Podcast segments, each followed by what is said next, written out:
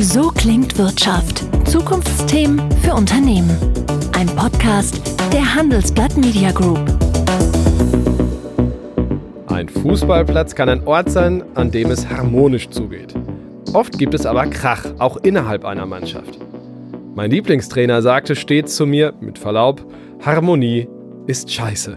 Und tatsächlich vertreten viele Fachleute die Meinung, dass Gruppen ohne Konflikte tote und erfolglose Gebilde sind. Doch der Alltag in Unternehmen ist ja ein anderer. Sprüche wie wir müssen alle an einem Strang ziehen werden immer wieder als Totschlagargument missbraucht, um Diskussionen abzuwürgen. Führungskräfte stellen sich selbst ins Abseits, es läuft nicht rund, Energie und Geld werden verschwendet. Wir wollen heute sprechen über den richtigen und den falschen Umgang mit Konflikten und was Führungskräfte hier besser machen können. Gerade auch in Krisenzeiten. Und damit herzlich willkommen zu So klingt Wirtschaft, dem Business Talk der Solutions bei Handelsblatt. Mein Name ist Thorsten Giersch. Mein Gast heute ist einer der bekanntesten Managementberater Deutschlands. Willkommen, Reinhard K. Sprenger. Ich grüße Sie. Herr Sprenger, Sie haben viele sehr erfolgreiche Bücher schon geschrieben. Gerade ist Magie des Konflikts erschienen. Ich finde ein sehr wertvolles Buch, in dem Sie unter anderem schreiben, der Konflikt wird meist missverstanden. Inwiefern? Die normale Auffassung äh, von Konflikt ist, dass der Konflikt etwas Negatives ist, also zu vermeidendes ist, und dass er äh, die Ausnahme ist.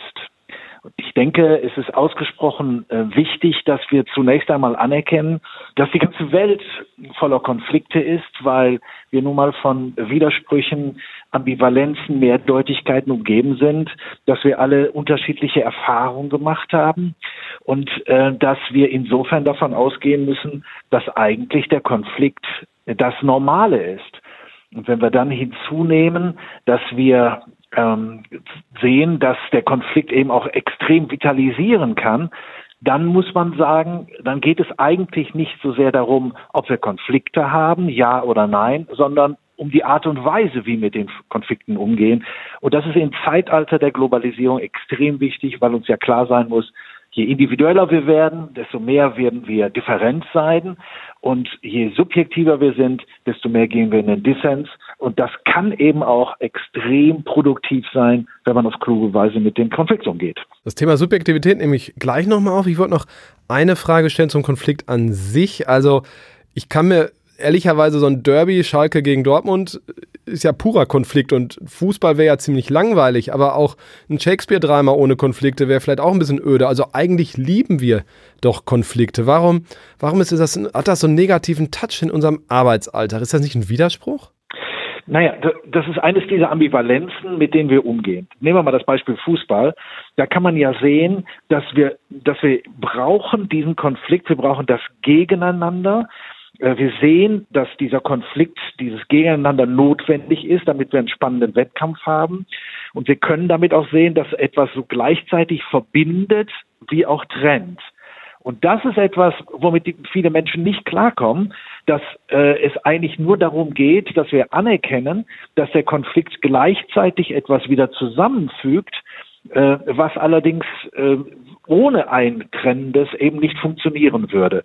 Und das wiederum ähm, hat viel damit zu tun, dass wir Konflikte zwar gerne beobachten, aber selbst involviert sein ist eher ein schwieriges Thema. Ja, unser Gehirn mag es gerne wenig anstrengend, ganz genau. Ähm, wie entstehen eigentlich dann Konflikte? Kann man das so in zwei Sätzen einfach mal erklären? Ja, äh, Konflikte entstehen dadurch, äh, dass Menschen unterschiedlich sozialisiert sind, unterschiedliche Erfahrungen gemacht haben, unterschiedliche Geschichten haben und aus diesen Geschichten, aus diesen Hintergründen Erwartungen resultieren. Ich habe ganz bestimmte Erwartungen an den anderen und die, die stoßen diese Erwartungen gewissermaßen meine geronnene Vergangenheit stößt gegen die Erwartungen anderer Menschen, die passen nicht zusammen und schon haben wir den Konflikt. Das heißt, wenn man das versucht mal auf eine pragmatische Definition zu bringen, dann ist der Konflikt nichts anderes als eine Situation unterschiedlicher Erwartungen, die im Kontext von negativ erlebt wird. Und Erwartungen sind wahrscheinlich immer unterschiedlicher, je globalisierter und diverser auch gerade Unternehmen sind oder die, die, Glo die globalisierte Welt funktioniert. Oder? Also ist das, ist das eher sogar noch mehr geworden, weil ich natürlich ein, ein Kollege, der aus einem ganz anderen Kulturumfeld kommt, der andere Erwartungen hat und auch anderes für richtig hält. Und allein dadurch verschärften sich doch Konflikte, oder? Massiv. Also wir sind insgesamt, haben wir uns von einer Konsens zur Konfliktgesellschaft ähm, entwickelt, was insbesondere durch den Epochenbruch 1989 nochmal dynamisiert äh, wurde. Dadurch ähm, wurden viele äh, Konfliktlinien gleichsam innerhalb des Westens äh, brachen auf. Es gab, gibt völlig neue Konfliktmärkte. Wir können das ja sehen, dass wir vor dem Hintergrund der Globalisierung eine materielle Abstiegsangst haben, eine kulturelle Verlustangst und sogar eine gesellschaftliche Zukunftsangst haben. Und das äußert sich natürlich auch im Mikrokosmos, also im Kleinen. Nun schreiben Sie, wie ich finde, sehr zu Recht, es gibt ja ein großes Paradox. Und das liegt daran, dass wir gleichzeitig zu viele und zu wenige Konflikte haben. Das heißt, ganz einfach zu viele unnötige und zu wenig nötige. Wie unterscheide ich die eine von den anderen? Das ist ja, also zunächst mal kann ich die für mich unterscheiden. Das Problem ist, dass der andere Mensch vielleicht eine andere Unterscheidung hält. Das heißt, ich denke, ein Konflikt ist völlig unnötig, der andere hält ihn aber für nötig. Also darüber muss man sich zunächst mal einigen. Wenn ich es aus meiner Sicht sage, dann würde ich immer sagen, ein Konflikt ist dann nötig, ähm, wenn meine Selbstachtung auf dem Spiel steht, wenn es um einen gemeinsamen Weg geht, wenn ich insbesondere eine gemeinsame Zukunft mir mit diesen Menschen wünsche, dann denke ich, ist es wichtig, dass ich in den Konflikt einsteige. Das ist allerdings deutlich zu trennen von den vielen Konflikten, den unnötigen, die aus Unachtsamkeit äh, entstehen, so der periodisch wiederkehrende Ehekrach, der sich an so Kleinigkeiten entzündet. Äh, der Streit darüber, wie man zum Beispiel die Spülmaschine ein- oder ausräumt.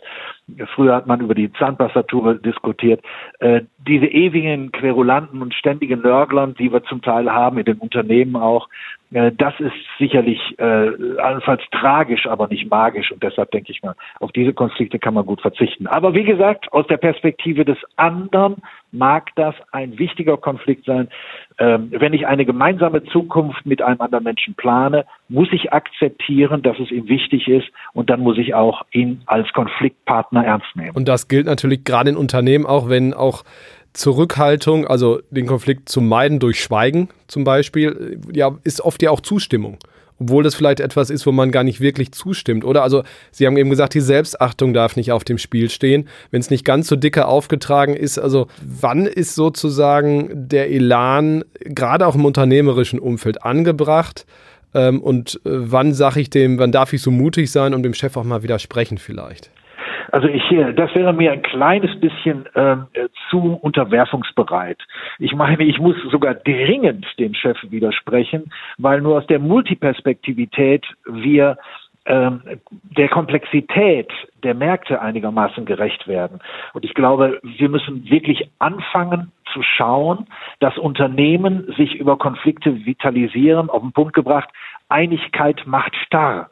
Denn es gibt keine Innovation ohne Gegenenergien. Es gibt keine Innovation ohne Widerstand. Also wenn ich etwas Neues machen will, dann werde ich automatisch den Widerstand jener erzeugen, die aus dem Status quo ihre Vorteile zogen. Wenn ich als Führungskraft auf, mit Blick auf eine gemeinsame Zukunft etwas ähm, bewegen will, dann habe ich einen Störungsauftrag. Das heißt, ich muss das Unternehmen in optimistischer Absicht und homöopathischen Dosen immer wieder aus der Selbstgenügsamkeit aufscheuchen. Also legt euch nicht hin. Wir müssen eine Nervositätsgemeinschaft bilden. Und die, die Appelle zur Geschlossenheit sind diesbezüglich im Grunde ähm, Appelle, sich auf den Friedhof zu legen weniger Friedhof, sondern mehr Tribüne, hätte ich beinahe jetzt gesagt. Also gerade in Meetings entstehen ja Konflikte und werden auch geführt, eher so als Wettbewerb der Argumente, um am Ende Recht zu behalten, um dann der sein, der auch sich produzierend als Gewinner hervorgeht.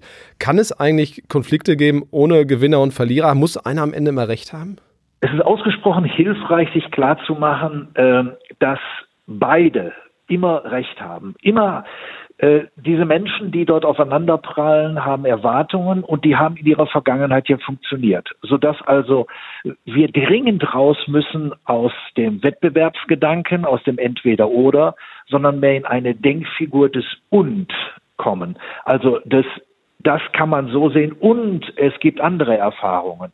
Und dann kommen wir mehr in einen Aspekt, von dem ich glaube, dass er von, äh, mit Blick auf unsere wirtschaftliche Zukunft immens wichtig ist, dass wir wegkommen von dem entweder oder und mehr zum sowohl als auch oder mehr oder weniger oder hier so und dort etwas anderes. Und aus dem Grunde glaube ich, immer mit Blick, ganz wichtig, auf eine gemeinsame Zukunft, immer dann, wenn ich eine gemeinsame Zukunft mit einem anderen Menschen haben möchte, ist es einfach klug, seine Erfahrung mit einzubeziehen und ihn nicht zum Verlierer zu machen. Denn irgendwann wird das zum Rohrkrepierer. Aber wir meinen damit nicht nur Semantik. Ne? Ich kenne jetzt Companies, die haben das Wort aber gestrichen in Meetings und durch wohl gleich ersetzt. Und damit ist das Thema gegessen. Nein, sie reden wirklich davon, dass man nicht nur so sprachlich, semantisch irgendwas Vordergründiges macht, sondern wirklich sagt, geht jeder von euch in seine Denkweise rein und macht euch klar, objektiv gibt es so eigentlich nicht. Jeder argumentiert aus seiner Sicht sinnvoll und auch rational. Er hat eine andere Denkweise. Habe ich so zusammengefasst? Das ist genau der Punkt. Also streichen Sie das Wort objektiv aus Ihrem Wortschatz, es sei denn, Sie arbeiten im Fotoladen. Aber ich finde es ganz wichtig, dass diese Idee, die Habermas in den 60er Jahren entwickelt hat, der Philosoph Jürgen Habermas, nämlich, dass es eine Rationalität gibt, die man, auf die man sich vernünftigerweise einigen kann, dass das heutzutage nicht mehr haltbar ist. Wir haben unterschiedliche Rationalitäten und die zusammenzufügen und die sich wechselseitig zu ergänzen, ist im Grunde das Überlebenskonzept par excellence wenn man in der Lage ist, die Tribüne, die häufig zuschaut, auszuschalten, denn wenn eine Tribüne im Spiel ist, äh, verhalten sich die meisten Menschen eben doch sehr stark wettbewerbsorientiert. Und gerade vor der Tribüne sagt man so leicht, es geht immer um die Sache. Mhm. Sie sagen oder schreiben, die Beziehungsebene dominiert immer vor der Sachebene. Das heißt, wenn ich jemanden nicht leiden kann, wird es wahrscheinlich schwierig sein, mit ihm vernünftige Konflikte auszutragen, gerade in der Öffentlichkeit, oder? Das ist meine, meine Erfahrung jetzt seit 35 Jahren im Umgang mit, mit Management. Äh, alle tun so, als ging es rational, wie man so sagt, äh, um die Sache. In Wirklichkeit äh, geht es letztlich darum, dass auf der Beziehungsebene was passiert ist in der Vergangenheit zum Beispiel und dann spielt einer, äh, sagen wir, zum Teil monatelang Imperium Strikes Back. Meine Erfahrung ist, wenn wir ein Sachproblem haben, dann werden wir uns einigen können. Es sei denn, wir haben ein Beziehungsproblem, dann will ich mich nicht einigen und dann werde ich jede neue Sachfrage nutzen, um die wechselseitige Beziehungsdefinition abzulehnen. Und das hängt ganz stark mit meinem Eigenwert zusammen. Alle Konflikte sind Eigenwertkonflikte. Wenn ein anderer meinen Eigenwert nicht respektiert, nutze ich jede Gelegenheit, um den Konflikt zu gehen. Eigenwert ist ein spannender Punkt.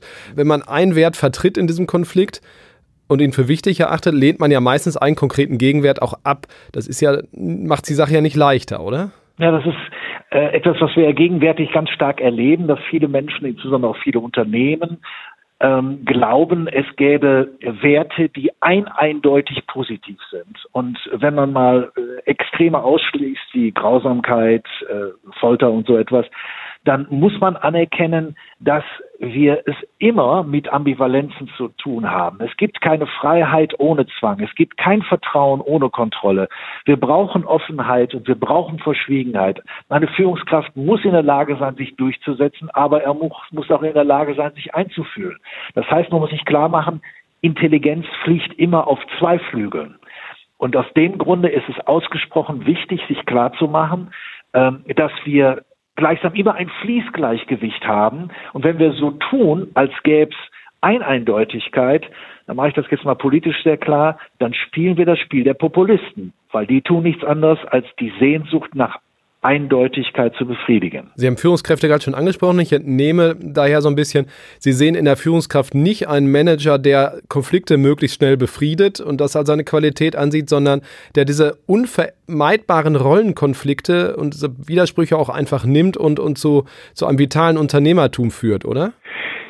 Also wenn man mal die, die Grundvoraussetzung der Ambiguitätstoleranz äh, zur Seite drückt, die ich gerade deutlich gemacht habe, dann gibt es ähm, eigentlich nur eine Existenz für Führung und das ist ähm, der Konflikt. Das heißt, Führen ist immer Führen im Dilemma und es gibt keine Entrinnen aus der Ambivalenz. Das heißt, eigentlich muss eine Führungskraft nur dann aktiv werden, ähm, wenn wir vor einer Wegscheide stehen, wenn sowohl gute Gründe für, da, für oder dagegen gehen, für rechtsrum und für linksrum, dann möglicherweise eine Organisation in die Paralyse geht und ich dann eine Institution brauche, manchmal einen Menschen brauche, der in der Lage ist, die Paralyse aufzuheben. Und dafür muss dann Führung in die Verantwortung gehen. Ich glaube, es ist ganz, ganz wichtig, dass dieser Mensch dann auch in der Lage ist, ein hohes Maß an Urteilskraft zu haben, an Mut und nicht zum Beispiel von den Unternehmensstrukturen gezwungen wird, eine Entscheidung zu treffen, weil wer sich rechtfertigt, entwürdigt sich. Ein gutes Schlusswort, Herr Sprenger. Ich danke Ihnen vielmals für einen harmonischen Podcast und wünsche Ihnen jetzt eine gute Restwoche mit nicht konfliktfrei, natürlich, das haben wir gerade gelernt, sondern mit den richtigen Konflikten. Ich danke Ihnen, Herr Sprenger. Vielen Dank. Ich danke Ihnen auch. Und liebe Hörer, wir hören uns wieder am nächsten Mittwoch bei So klingt Wirtschaft. Bis dahin, ciao. So klingt Wirtschaft, der wöchentliche Podcast. Zu abonnieren überall, wo es Podcasts gibt.